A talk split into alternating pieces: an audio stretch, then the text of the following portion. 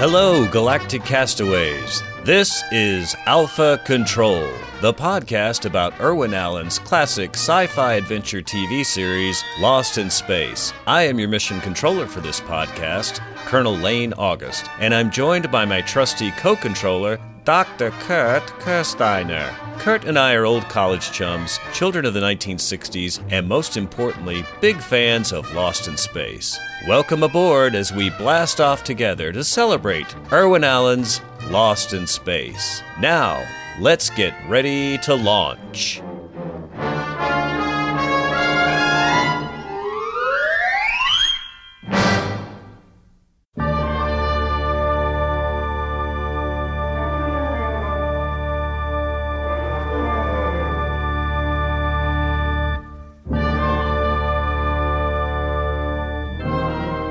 Welcome back, folks, to Alpha Control, a Lost in Space podcast.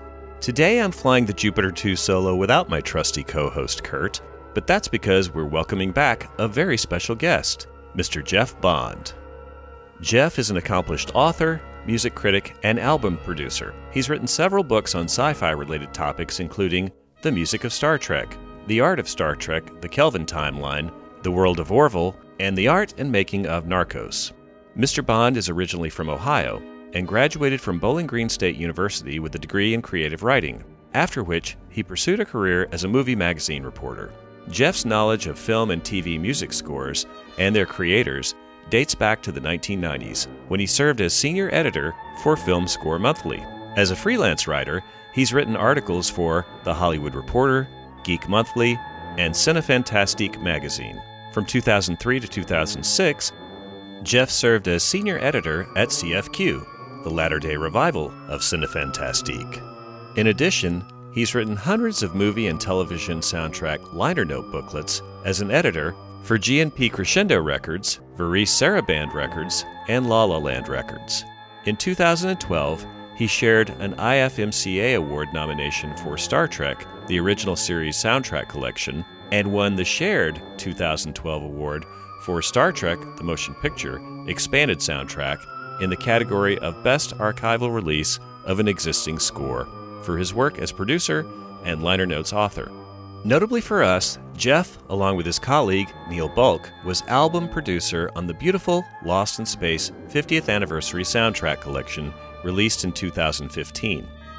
In addition, he recently co produced, again with Neil Bulk, a four disc Land of the Giants 50th Anniversary Soundtrack Collection, released in late 2018.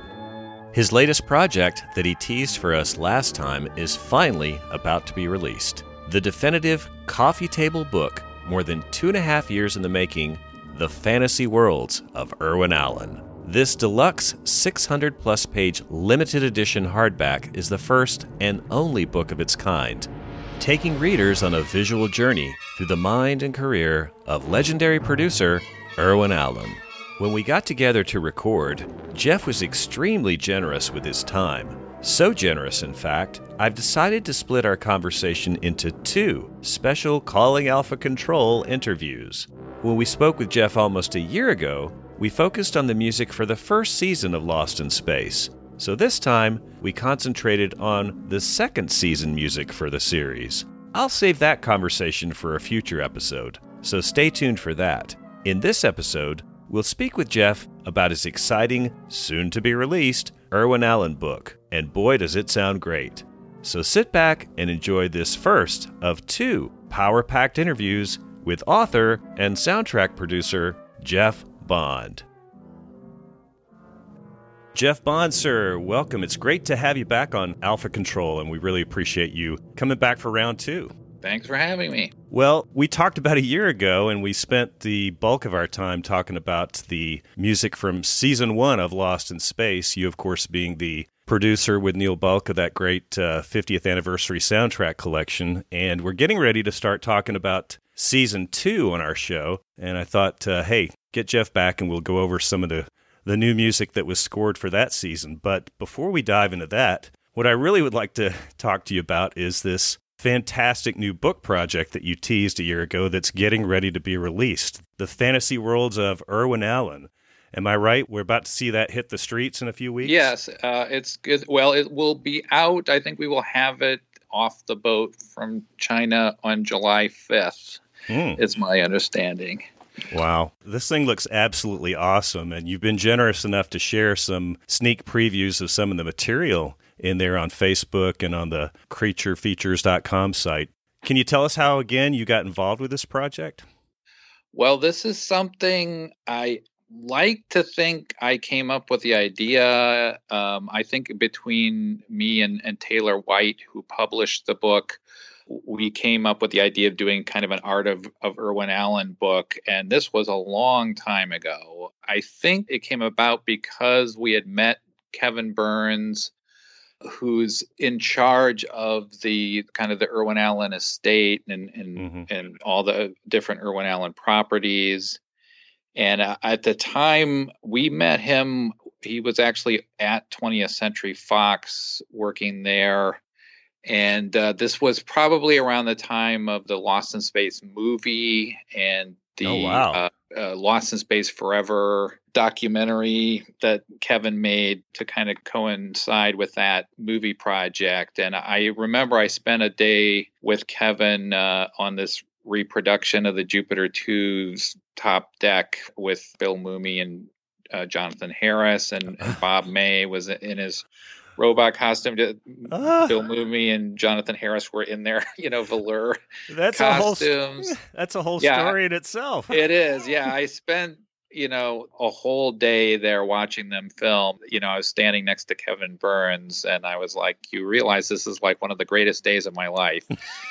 Uh, and uh, I got to you know sit down and talk to Jonathan Harris oh, uh, for about 20 minutes, and it, it, was fantastic. And so we knew that you know Kevin had control of the rights to all these different properties, and I had always been a huge uh, you know I think Irwin Allen stuff is kind of my original fandom as as a kid, and I think that's probably true of most people who are fans of Irwin Allen, you first kind of connect to it, you know, when you're a kid. Lost in Space is probably the first live action TV show that I remember watching as a kid. I had been fascinated by the miniatures and the, all the art direction for all of Irwin Allen's projects. Taylor and I like kicked around the idea of, you know, some kind of art of Irwin Allen book. And we it was something where we would mention it to Kevin every time we'd mm. see him over the next like 15 years or, or more. Finally, I, I think about four years ago, we actually hammered out the agreement to do it. Okay. And then Kevin gave me access to his archives of all of Irwin Allen's materials. It's basically a storage facility that has every piece of paper and every knickknack, anything that was in Irwin Allen's office going back to like 1946. Oh my gosh. Yeah. So I spent six months going through every box in that space, and uh, you know, it was very organized yeah, by projects. I was going to ask, uh, yeah so it started off with you know kind of like his early correspondence from when he was an, just an agent. Then there were boxes for all of his movie projects for like the sea around us and a lot of movies that he did at rko and then into his film productions like the big circus and the movies he did at fox like lost world and voyage to the bottom of the sea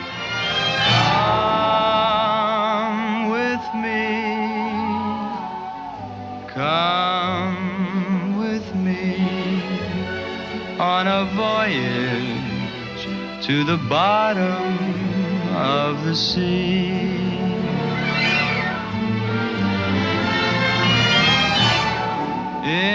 Through his TV series and, and his disaster movies, and then uh, his television projects uh, through the mid 80s, I'd say. Mm-hmm. So I spent all this time going through that. I was pulling out letters, memos. Uh, you know, I was looking for specific pieces of artwork. Unbelievable. inconceivable, fantastic it will seem.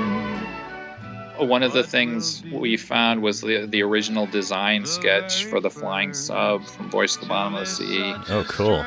And so we, you know, you found all sorts of stuff like that, tons and tons of storyboards and concept art, photographs. Allen kept, you know, every article ever written about him. On our voyage to the bottom of the sea.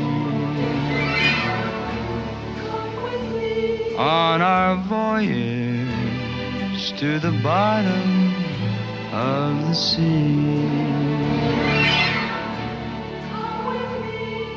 And to sort of start the project, I went to the Margaret Herrick Library, the Motion Picture Academy Library out here in Beverly Hills. And you can just go there and get clippings or photos on any topic for research. So I just went and got every article that they had about Irwin Allen and just sort of kind of arranged them chronologically and, you know, pulled all the quotes out of those. And that kind of gave me the spine of the book as a chronology. And then I started plugging in you know all of the articles and um, interviews material that Irwin had kept sort of as his own clippings and then Kevin Burns gave me all the raw interview recordings for his Fantasy Worlds of Irwin Allen documentary that he did in 1995. Uh-huh. You know, one of the challenges with doing this project when we did it was that the vast majority of the people who worked for Irwin Allen were no longer living. Right, right. Including uh, Irwin himself and, and Sheila Mathews, his wife.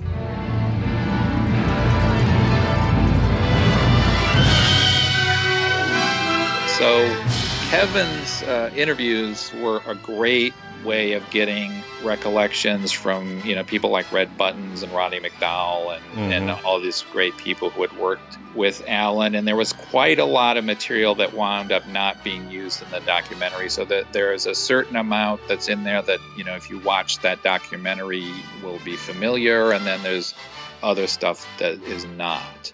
Hmm.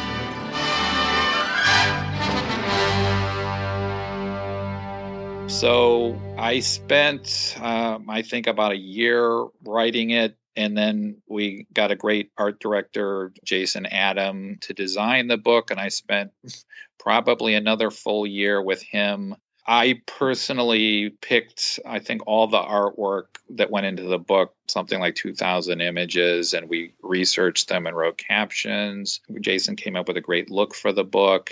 Hmm the other thing that I wanted to do, some of the people who were still around and that I thought was important to interview were like some of the illustrators and designers that had worked with Irwin. I, I was not able to talk to all of them. Some of them had either passed on or just were out of the Los Angeles area. Like one guy I really wanted to talk to was production designer for Land of the Giants because he also did City Beneath the Sea and he was just completely AWOL. Nobody knew where he was. And I suspect he was not in good health. I'm not even sure if he's still alive. I don't think he is.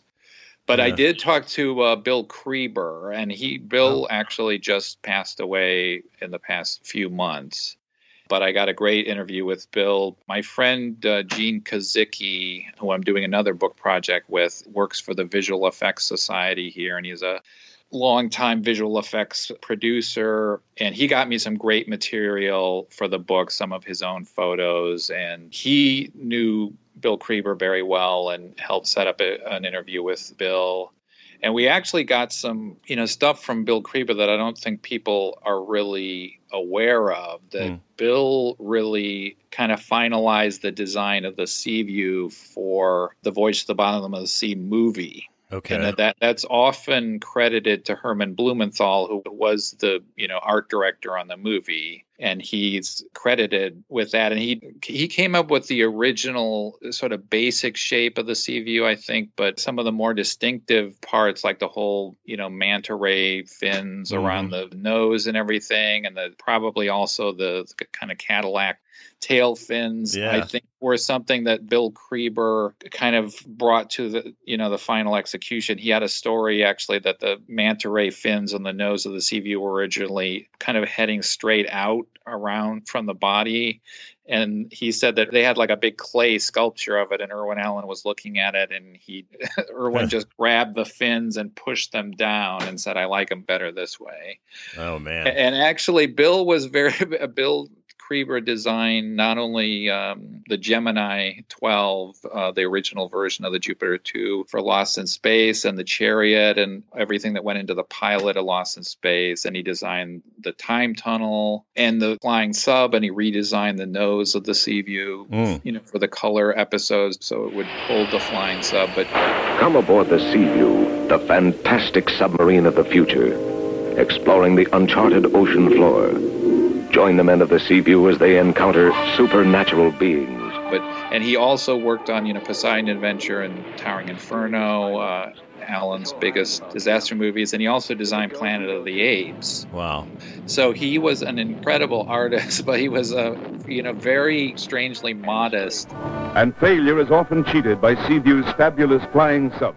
The other thing that Irwin did was the you know the original design of the flying sub, the wings are swept down because it was supposed to almost kind of snap up into the nose of the Seaview and fit that shape. Sort of like the way the uh, those manta ray fins kind of. swoop Yeah, down. exactly. Yeah. This fantastic vehicle is geared to maneuver as a submarine or break water and become a supersonic jet plane. So they made a design study model for Irwin, and Irwin, you know, flipped it over and said, "Don't you think it looks better this way?" And you know, Bill says he says, uh, "Whatever you say." so he never argued with Irwin.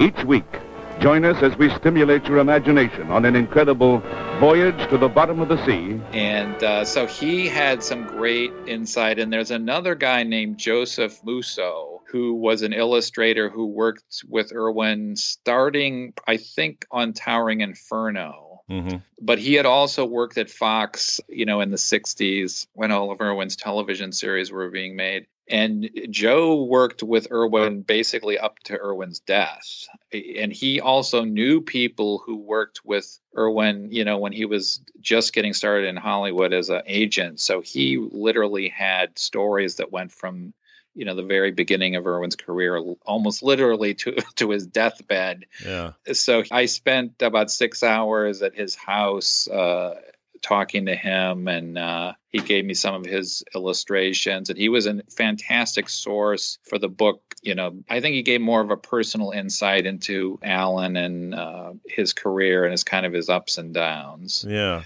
You know, you described this as the germ of the idea was an art book about Irwin Allen, but it it sounds to me like it's much more than that. And I can tell from the stuff that you've shared online, it's a very visual book, but it's also full of these uh, interviews and stories and everything. So that really adds something. I mean, I think a lot of these kinds of art books leave you wanting more information. It's great to see the pictures and everything, but the stories behind it are what actually make it all the more fascinating, I think.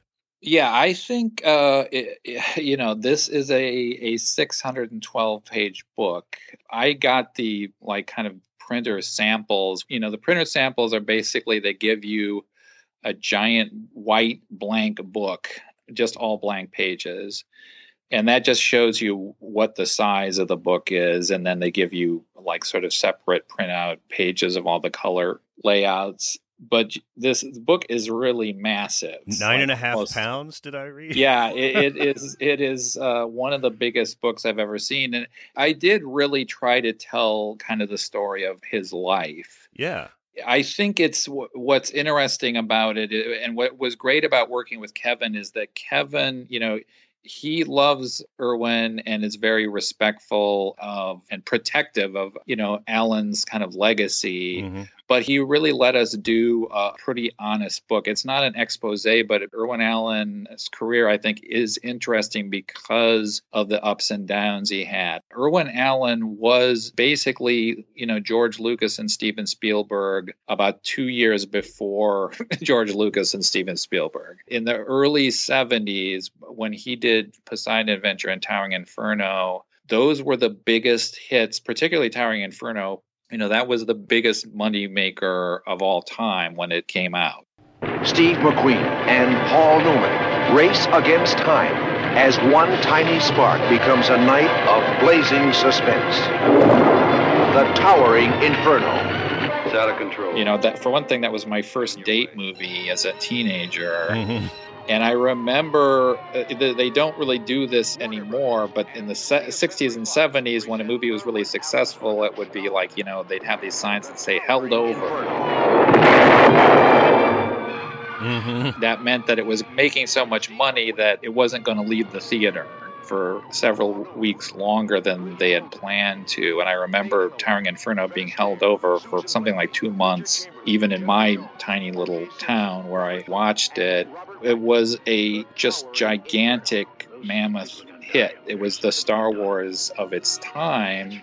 And Allen really sort of introduced or reintroduced the idea of a giant special effects blockbuster. Right. And, uh, you know, there had been other movies, you, know, like Rains of Ranchipur and stuff throughout the golden age of Hollywood where there would be like a disaster. But it usually wasn't the focus of the movie. The movie was sort of about something else, and then a disaster might happen at the climax to kind of put all the drama in perspective. Uh, but I think that you know Irwin was the first guy to really center the movie around the disaster and make the whole length of the movie about the challenge for the characters and surviving that.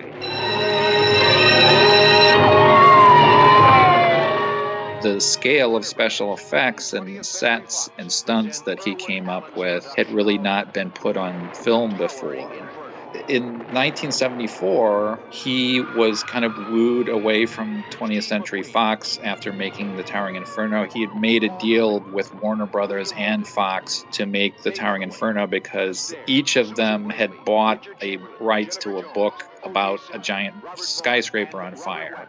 And they were both going to make the movie and compete, and Irwin instead brokered this deal for them to combine forces, which was a great promotional tool, you mm-hmm. know, to basically make it sound like this movie was so big it took two of the biggest studios in Hollywood to make it together. Warner Brothers and 20th Century Fox present Irwin Allen's production of The Towering Inferno.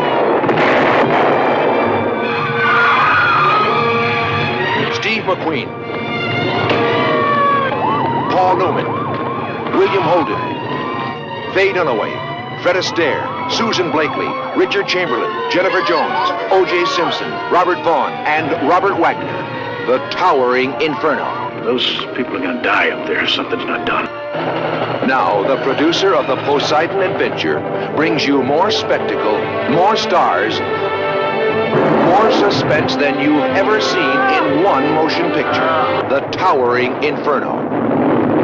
you know another one of the kind of the stories about irwin was that he was a frustrated director and he had directed his early movies for fox and he had directed all the pilots for his tv series that he Right. produced and he directed this tv movie uh, city beneath the sea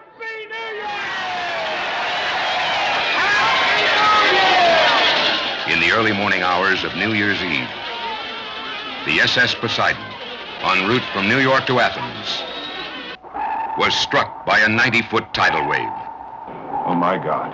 and capsized. Irwin Allen's production of The Poseidon Adventure. And then when he went to make Poseidon Adventure, Fox, you know, he had worked for a decade for Fox and made them tons of money, but they didn't trust him to actually direct the Poseidon Adventure. That's the way out. Gene Hackman, Ernest Borgnine, Red Buttons, Carol Lynley, Roddy McDowall, Stella Stevens, Shelley Winters, Jack Albertson, Pamela Sue Martin, Arthur O'Connell, Eric Shea, and Leslie Nielsen. Who will survive? The combined talents of 15 Academy Award winners bring you The Poseidon Adventure, a Ronald Neame film coming from 20th Century Fox. So they got this British director, Ronald Neame, to make that. And it was really Irwin's project. And if you look at the documentary kind of promotional films made about the making of that, if you watch it, it looks like Irwin is directing the movie. That it shows him Right. directing, uh, you know, the scenes where the water's bursting in and the big turned over room. This is the studio. This is the man who gave you the biggest grossing picture in the world during the past year. Good morning. Margaret, call a production meeting. Full staff, please. Yes, sir, right away. Thank you. On this lot, in this man's mind, was born the dream that resulted in the Poseidon adventure. Part of that dream came to reality on this very stage. And he was doing this as far back as like the animal world uh, if you look at the like images of him on the set of the animal world which is this little documentary where he got ray harryhausen and willis o'brien these stop motion animators who were famous in their in their own right. Eh, but if you look at the photos of the making of that it all looks like irwin is doing all the stop motion himself. All of that man's dream came true, resulting in a blockbuster that played musical chimes on cash registers in box offices around the world and made the Poseidon Adventure one of the largest grossing pictures of all time and still going strong. I need, I need a couple of dead people, maybe somebody on the light here, Paul. Right there. I know that if he says such and such a thing is going to be done and will be ready for you to shoot, I know it's going to be ready. I don't want anybody to run any risk of being hurt. What we're going to do Yeah. Of primary concern to producer Allen is the potential danger to the cast and crew. Okay, so that no one is in danger. Uh, and so he was a genius at promoting his Yes. own brand. Uh, if you look at you know Towering Inferno and Poseidon Adventure, both of those were made by other directors, but you would never know it from looking at the making of footage because it's all about Irwin Allen. So he you know he was at this pinnacle of his career, and then he was kind of wooed over to Warner Brothers. You know they said they were going to name a building after him. Oh man, that could have. Uh, that kind of vanity was probably just what he needed, huh? yeah, exactly, exactly. They gave him this incredible production deal. He had all of these huge projects in development. Now other dreams are being born. Dreams that will bring your box office five new gigantic blockbusters in orderly fashion over the next two and a half years. $24 million in new picks for Irwin Allen. This is the house of movie magic. Here, the only entertainments born are blockbusters. And only blockbusters are entertained. And this is Hollywood's master magician, Irwin Allen. Hello. After that kind of an introduction, nothing less than magic and miracles will do. So, for openers, here I am up on the screen. But believe it or not, I'm also down there in the audience with you. Or at least I thought I was, somewhere. Ah, Irwin. Irwin Allen, up on your feet. Take a bow. And he wound up his first kind of directing job after the Towering Inferno was actually on this movie called Viva Knievel about Evel Knievel. The first name in excitement, the one and only Evel Knievel. Stars in his first motion picture, Viva Knievel. It was just something that Irwin was producing, and the director, Gordon Douglas, got sick on the first day of filming, and Irwin took over. And he made this kind of ridiculous movie, and he never took credit for it. It's still credited for Gordon Douglas, and a, a lot of people, I don't think, even know that Irwin directed it. And then his next big project, his big disaster film, which he finally was going to be able to direct for Warner Brothers, was The Swarm. It is a documented scientific fact that a gigantic swarm of killer bees is now moving toward the United States. And that you know, turned out to be one of the biggest flops ever released and one of the most, you know, viciously reviewed movies that was ever released. Right. Only the resources of modern technology may be able to stop it in time. Uh, so it's like this kind of incredible rise and fall. And he still has a contract with Warner Brothers. He did two more disaster movies. And I remember, you know, The Swarm was a huge, gigantic release in terms of his promotion and the number of movie screens it was on. Now, Irwin Allen brings you the ultimate suspense adventure. Starring Michael Caine, Katharine Ross, Richard Widmark, Richard Chamberlain. And there were actually lawsuits over it because, uh, you know, they were sued for like blind bidding. That ba- basically they kind of forced theaters to take this movie without ever seeing a frame of it. Richard Chamberlain, Olivia de Havilland, Ben Johnson, Lee Grant, Jose Ferrer, Patty Duke Astin, Slim Pickens, Bradford Dillman, Fred MacMurray, and Henry Fonda in a spectacular adventure of human ingenuity and courage. Warner Brothers really knew before the movie came out that it, it was not going to be a good movie and Yeah. that, that it did not have a lot of box office potential. So they put it in as many theaters as they could and they really, really promoted it because they knew they were going to make all their money in the first weekend and then they, it was not going to have any legs. Can they stop it in time? The Swarm, rated PG. Starts Friday at theaters and drive-ins everywhere. So after that, you know, Irwin still had a contract. He did these two other movies, but I, I remember, you know, and I was a huge fan of his in the late 70s and looking to see what he might be working on. Uh, but he, you know, he did the sequel to the Poseidon Adventure and this movie called uh, When Time Ran Out about a volcano in uh, Hawaii. I think if you were looking at movies to go to back then, you would have never known that either of those films were released. I remember seeing a review for Beyond the Poseidon Adventure, and I was shocked because I had no idea that there was a sequel to the Right. Poseidon Adventure uh, being made, and it, both of those movies kind of were just in and out of theaters. And, and when Time Ran Out was actually the most expensive movie that Allen ever made because of the costs of shooting on location. There's not going to be any evacuation. Another non believer. Won't they ever learn? Only this guy's problem is a small matter of a very active volcano. and it's so much so that they, I think they really ran out of money Yeah. for special effects. And if you watch the kind of climax of that movie, it's kind of pitiful the effects that they came up with to kind of destroy this hotel with flying magma. But it, it's a movie that just completely disappeared. You would just think it was like a TV movie, the way it finally sort of showed up on television. And I Yeah. think it might have even run on like the CBS late movie or something, you know, not even in prime time. Yeah. Paul Newman, Jacqueline Bisset, William Holden, James Franciscus, Alex Karras, Pat Morita. Uh, excuse me, don't we have any other explosions? Thank you. Burgess Meredith and Hill Street's Veronica Hamel. They were all having a good time when time ran out. When time ran out, it seems like it's sort of uh, ironically titled.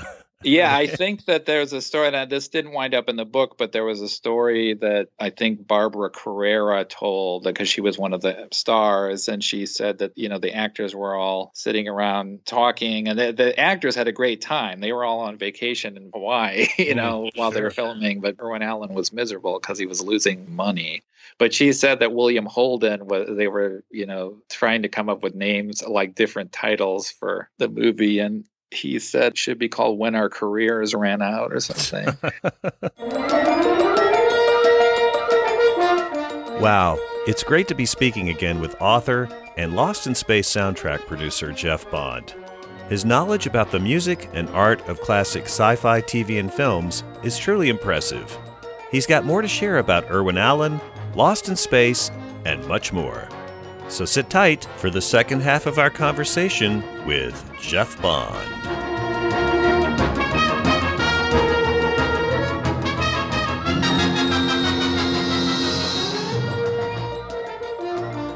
It's interesting You, you hit on something that's so true. I mean, the ups and downs are what really kind of make Irwin Allen such an interesting character. And he was larger than life, and he seemed to reinvent himself and wasn't bashful about self promotion, like you say. But he always seemed to be thinking of the next thing. And I just wonder how he was able to transition from the stuff he was doing on TV to this whole becoming the master of disaster. Was there anything that telegraphed that in some of his well i work? do think yeah i do think that uh, if you look at land of the giants that show in a way he was inventing the disaster movie formula The year 1983.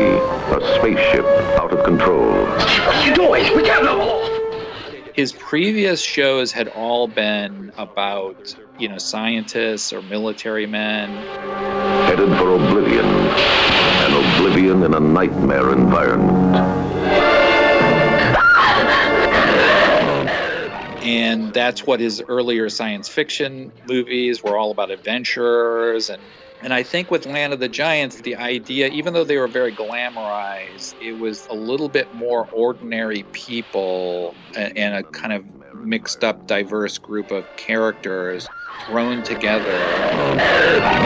Seven people must learn to survive, to live a miniature existence in a land of fantastic proportions. If you can create a distraction, I think I can climb up there.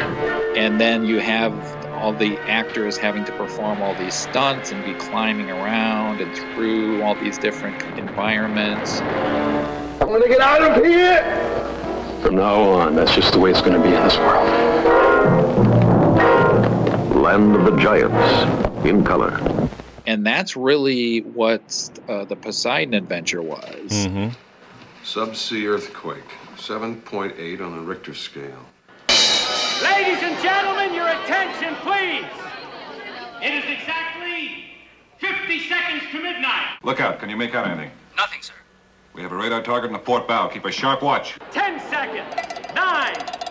Eight. On the port bow. I don't know. I, I never saw anything like it.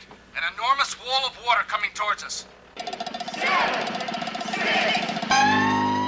And the Poseidon Adventure, in particular, I think was the pinnacle of that format because there was a whole blue collar aspect to it with the Ernest Borgnine character and uh, Jack Albertson and Shelley Winters. Oh my God.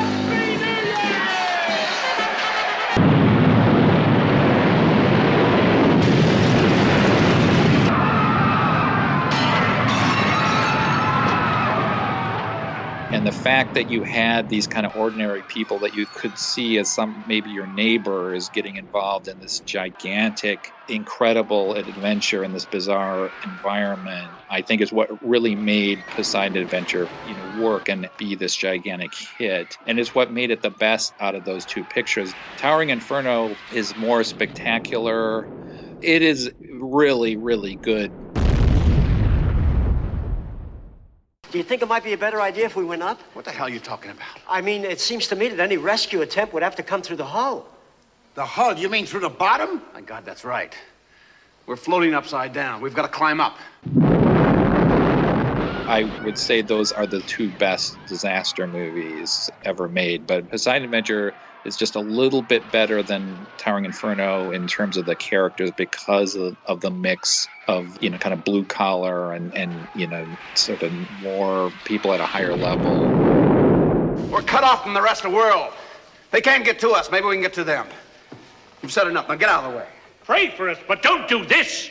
Climbing to another deck will kill you all. And sitting on our butts is not going to help us either. There was a great amount of conflict. You know, you have this kind of class conflict between Ernest Borgnine and Gene Hackman. Right. I told you I was going to get everybody out of here, and God damn it, I'm going to do it! Now, look, preacher, I've had just about enough out of you. Who do you think you are, God himself? And that's what really made that work. There were similar things kind of going on in Land of the Giants. The head pilot and the engineer, th- those two characters were always clashing. There was always a lot of conflict. Right. Damn it, man. The Poseidon is too fine a lady to be rushed to the junkyard on her last voyage.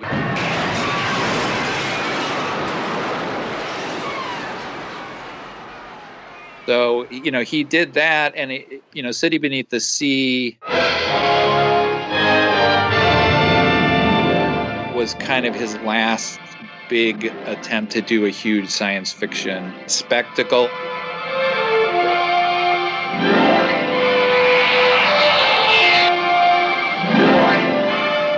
and that's still my favorite project of his and it's actually one of the main reasons i wanted to do the book because i wanted to find out what materials there were on city beneath the sea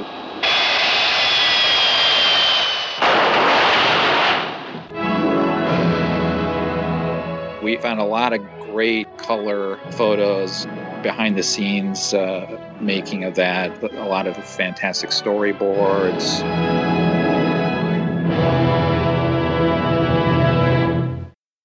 So I, I, think that he, you know, towards the end of the 60s, and, you know, especially with Land of the Giants, he was starting to figure out what this whole kind of disaster movie concept was going to be. And so, so Land of the Giants, I think, was an important uh, step in that direction. Amazing. Well, this book is eagerly anticipated by my listeners and, you know, a lot of other people, I'm sure. 600 pages. I mean, it's so comprehensive. Was it a challenge, even with that much, that much bandwidth to work with? Was it a challenge culling out things? Uh, I, I would. It's funny because, uh, and uh, you know, I don't know. Maybe he's regretting it now, but my, you know, Taylor, my publisher, was very generous and uh, you know, I, I didn't really know what the length I was going to be working at, but even just with the basic spine of it, I knew it was pretty long, you know, even without all the artwork. Hmm. There's very little that we left out. Uh, you know, we didn't include all the artwork. I probably would have happily included every page of storyboards and uh, behind the scenes and production design. But I think we got almost everything that I really wanted. That's and great. th- that's what I mean. The, the, no expense was spared in producing the book. Eighty dollars sort of seems expensive. That It's really like a two hundred dollar book. I compare it to like the um, there's this uh, Taschen book called the Kubrick Archives. That's the only book I've ever seen that's larger than this Irwin Allen book, and I think they're about the same thickness. The Kubrick book's just a little bit wider. That's a Uh, great book. I have I actually have that Taschen Yeah, book yeah. myself. So it- if it's, it's in the- that league, this is going to be awesome. Yeah, it, like I say, it's not as quite. It's not a widescreen format. That's something we actually toyed with because a lot of the images, um, especially from the early Fox films, the concept art for that was all done by. Um, they called him Zuby. He was a very famous illustrator, and he did a lot of these in this super widescreen format and uh, we have a lot of there's paintings of you know what the Seaview was going to be and uh, you know i think like herman blumenthal's original design of the Seaview was it was taken right out of the description you know they always called it a, like a glass nosed submarine. So the, his original design is literally that. It's like the whole front of the so there's no like manta ray fins or anything. Yeah. it just looks like a nuclear submarine, except the whole front of it is just out this glass uh, cabinet. Yeah, I think you shared that. Uh, Yeah, no and- no frames or anything. You can Yeah. just see like a deck or something, and it would have been absolutely impossible. They could have done it, but it would have been done with you know pretty primitive blue screen, you know, with people Mm-hmm. just sitting in front of some. What they often did with you know blue screen back then, and that this is something that they figured out on Star Wars not to do was to include you know like a reflective glass window because then you would get these weird artifacts where there was blue reflecting off the glass Mhm. and so you get these big weird blue spill areas um, you can see that in like fantastic voyage which was done at fox when the scenes where you see the pilot under the dome right. you know you, you see the, the these kind of weird areas at the edges of that dome uh, so when you know when they did Star Wars, like the miniatures, they just didn't put any glass. For one thing, they made sure they didn't have any curved domes or, Right. or you know curved glass, and so they just had these angular windows, and then they just left all the clear glass material off of them because the the ships were moving around so fast that you could never catch the fact that you weren't seeing any reflections on them. So the Seaview would have been a nightmare. It, you know, would have been just completely unconvincing if they would have done it that way, and they eventually figured out that a glass nose just meant a lot of windows in, in the front of the nose. Well, let me ask you this, Jeff. You kind of touched on it before talking about Bill Creber, and I think his name was uh, Joe Joe Musso. Musso. After spending so much of this time with all these production materials, were you able to discern an Irwin Allen style in terms of a visual style? Well, uh, it's funny because uh, uh, Bill Creber was this very kind of reserved guy, and he had a great sense of humor. But if you would ask him a question like that, he would just say, "Well, Irwin liked orange." Uh, it, I think um, you have to give Allen credit, and, and he was, uh, the, you know, the one of the big reasons. And I wound up to, talking to several other production illustrators for the book. There was a guy named uh, it's Roy Alexander and George Jensen, I think. Um, one of them had worked for Disney. Jensen had worked on like Close Encounters. He worked on a bunch of the you know major '70s science fiction projects. Mm-hmm. So Allen knew that he hired some of the best illustrators who worked in Hollywood, and he was very respectful of them. I mean, I would not to the extent of paying them a lot of money, because I think Allen was kind of famous for not paying yeah. everybody uh, great salaries. Uh, but he knew that those artists were pivotal to create a great look, and so he was very interested in you know in the visual look of all of his productions. And that goes back to even uh, you know we were looking at the this movie uh, dangerous mission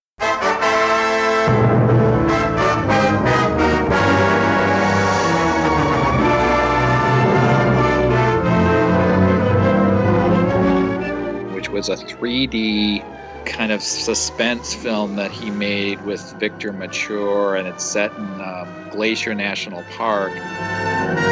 Last night we were dancing. Why did you stop when they started to play One More for the Road? Well, I told you it was too slow to dance to. I know that's what you told me. But I have a hunch that it reminded you of something. and there's this early scene uh, in that this and this is in the like mid 50s there's an early scene with an avalanche with people trapped inside a cabin and then victor mature has to go out and climb up a like a power pole and pull wires out because sparks are flying everywhere mm. All of the rangers are looking for me all of the roads are closed. Red flares are burning all over the place. Everybody in Glacier Park is looking for Paul Adams. We found all of the design sketches and production sketches for those sequences, and it shows how Allen, even back then, he knew that he had to plan those sequences because they all involve stunts and a lot of physical special effects that had to be done on set with actors, and you had to plan them so nobody got hurt. You know, it just occurred to me that I'm in love with the clay pigeon. A hunted woman, her relentless pursuer, and the man who loved her enough to risk his life atop the most treacherous glacier in the world. On the lonely, gale-lashed peak they meet. One with animal cunning, the other only his reckless daring. Here amid the dazzling grandeur of one of the world's wonder spots, Glacier National Park, is enacted an action story that for sheer drama stands absolutely alone. Then the finale is like Vincent Price plays the villain, and there's like a shootout on top of a glacier, and people like falling through, you know, crevasses in, a, in the glacier. Ah! And that film also had a sequence of, uh, you know, he had everything in this, you know, he had an avalanche and like a forest fire. And he had that was all stock footage that he had obtained. The other kind of funny thing about Allen is that so much of his career was built around him just uh, obtaining or using footage from other people's movies. And and he was into recycling before yeah, it became yeah. uh, popular. His early memos for Dangerous Mission, you know, he's pointing out how they were going to be able to save all this money because they had all this footage of this fire and they were going to be able to add this whole sequence to this movie without, you know, going out and filming a real fire.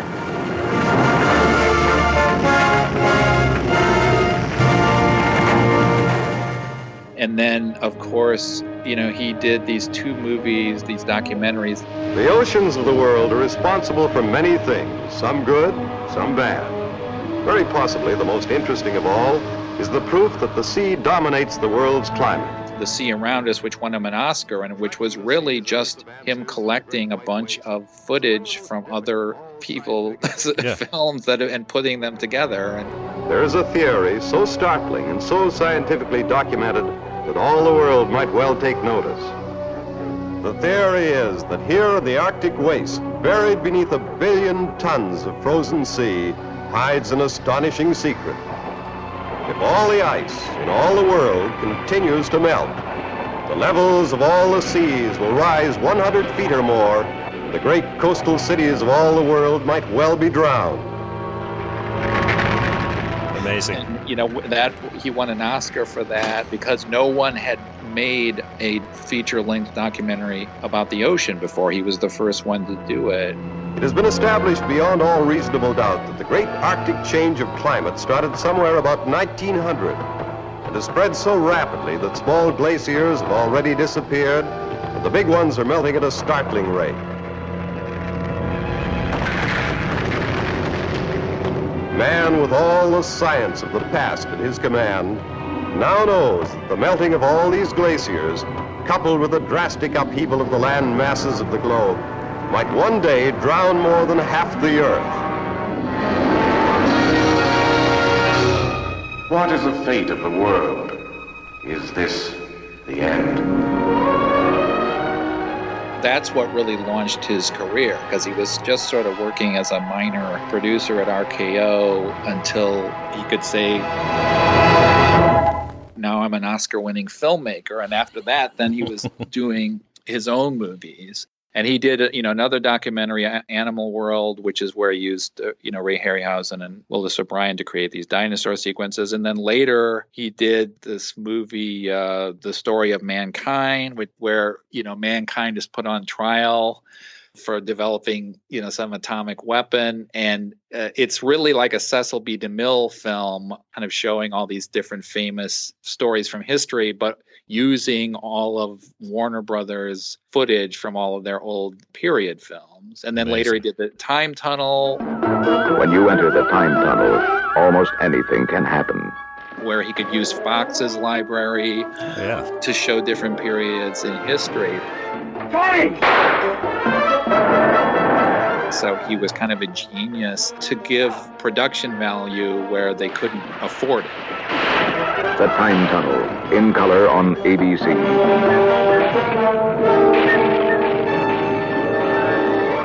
And Right. so that's why his TV shows were so successful. At Fox, no one had seen these kinds of sets and special effects, miniatures, and things done on a television budget. Everything prior to that had just been kind of black and white, very simple things like The Twilight Zone with very minimal special effects. And he brought a lot of scope to those shows. Uh, yeah, my goodness, I, I agree with you. You, you got to give him credit. I mean, we can tease him for some of that stuff today, you know, the the recycling and everything, but he was thinking of things before anybody else had. I think this is great, and Irwin Allen definitely deserves the kind of treatment you're giving him in the book. Thank you for sharing the chapter list online as well. So it looks like the book is basically organized around his projects. Is that correct?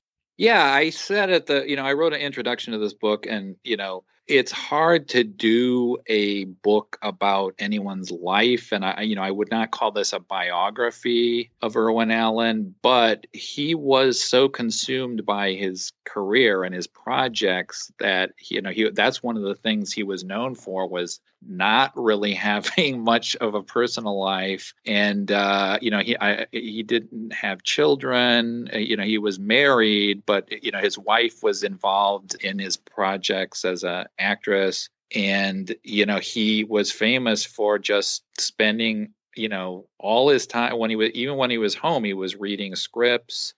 So I, you know i thought it was very appropriate to just organize the book around you know his projects because that those really were his life. The last project that he did was this Alice in Wonderland musical, which is really pretty goofy, but it's kind of a it's almost like an extended like Carol Burnett show. Monday, it's a magical musical wonderland with one of the greatest casts ever assembled.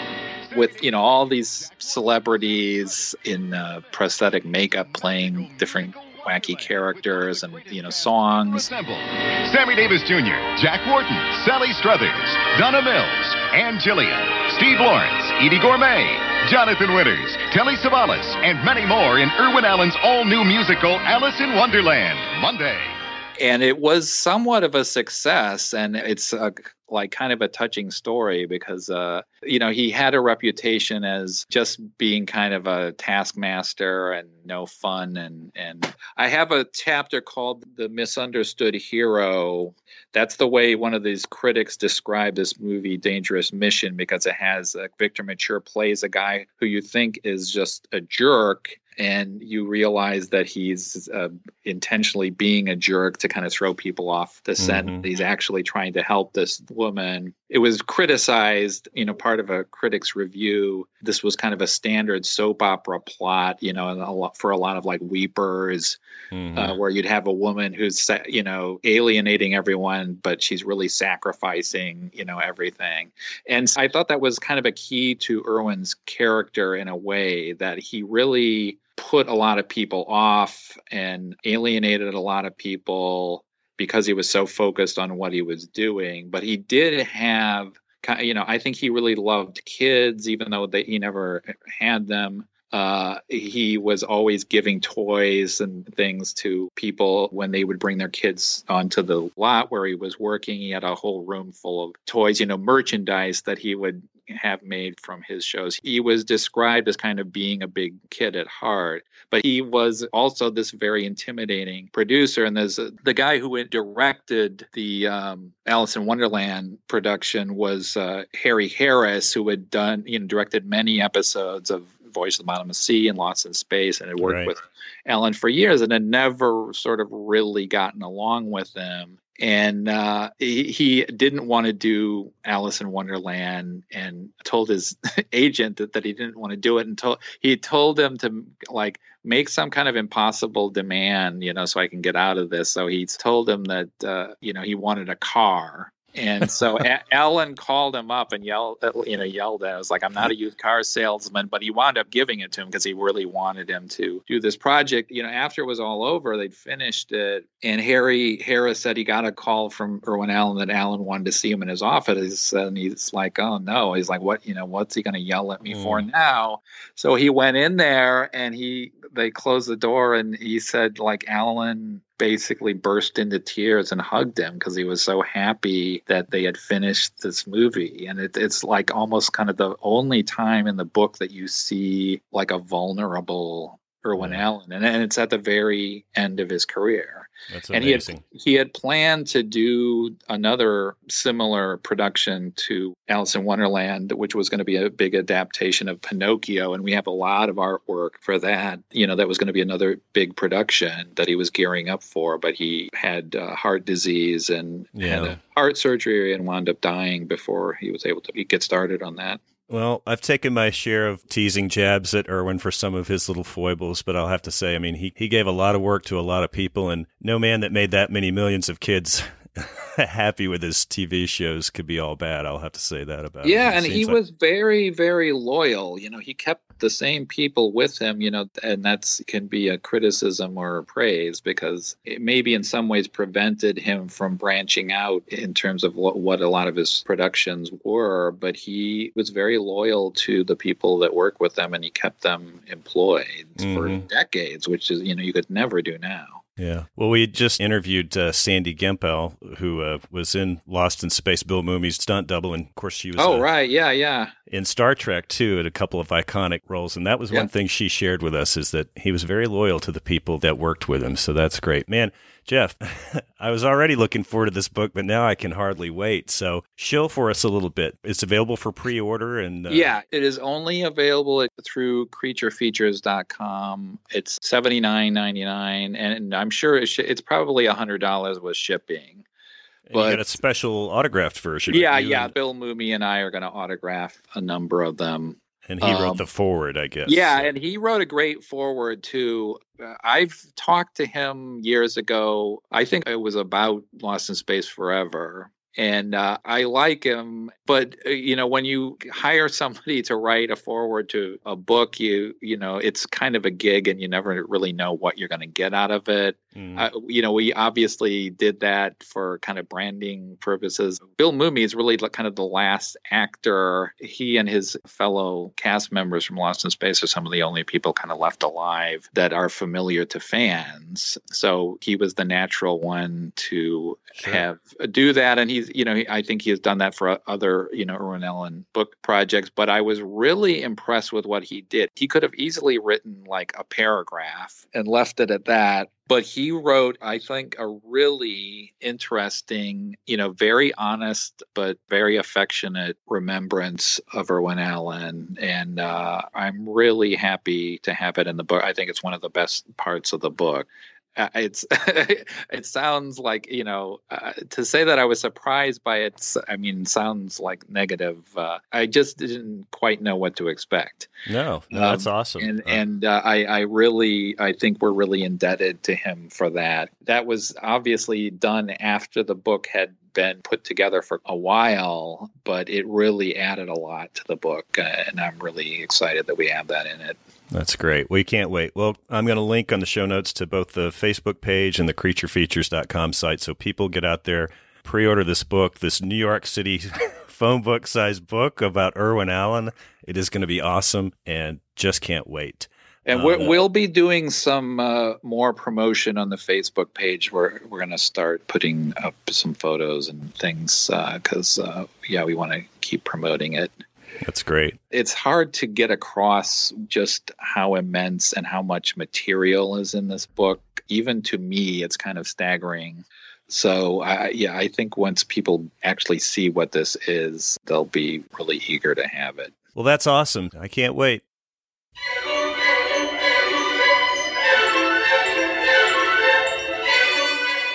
I'm really delighted we had a chance to speak again with author and producer Jeff Bond. Check out the soundtracks he's helped produce and his books, especially this new one on the fantasy worlds of Irwin Allen. Look out for that future episode where Jeff and I will talk about the season 2 music of Lost in Space. In the meantime, we will be back next time with another episode of Alpha Control where Kurt and I will continue reviewing our beloved original Lost in Space. Until then, take care and we'll see you soon.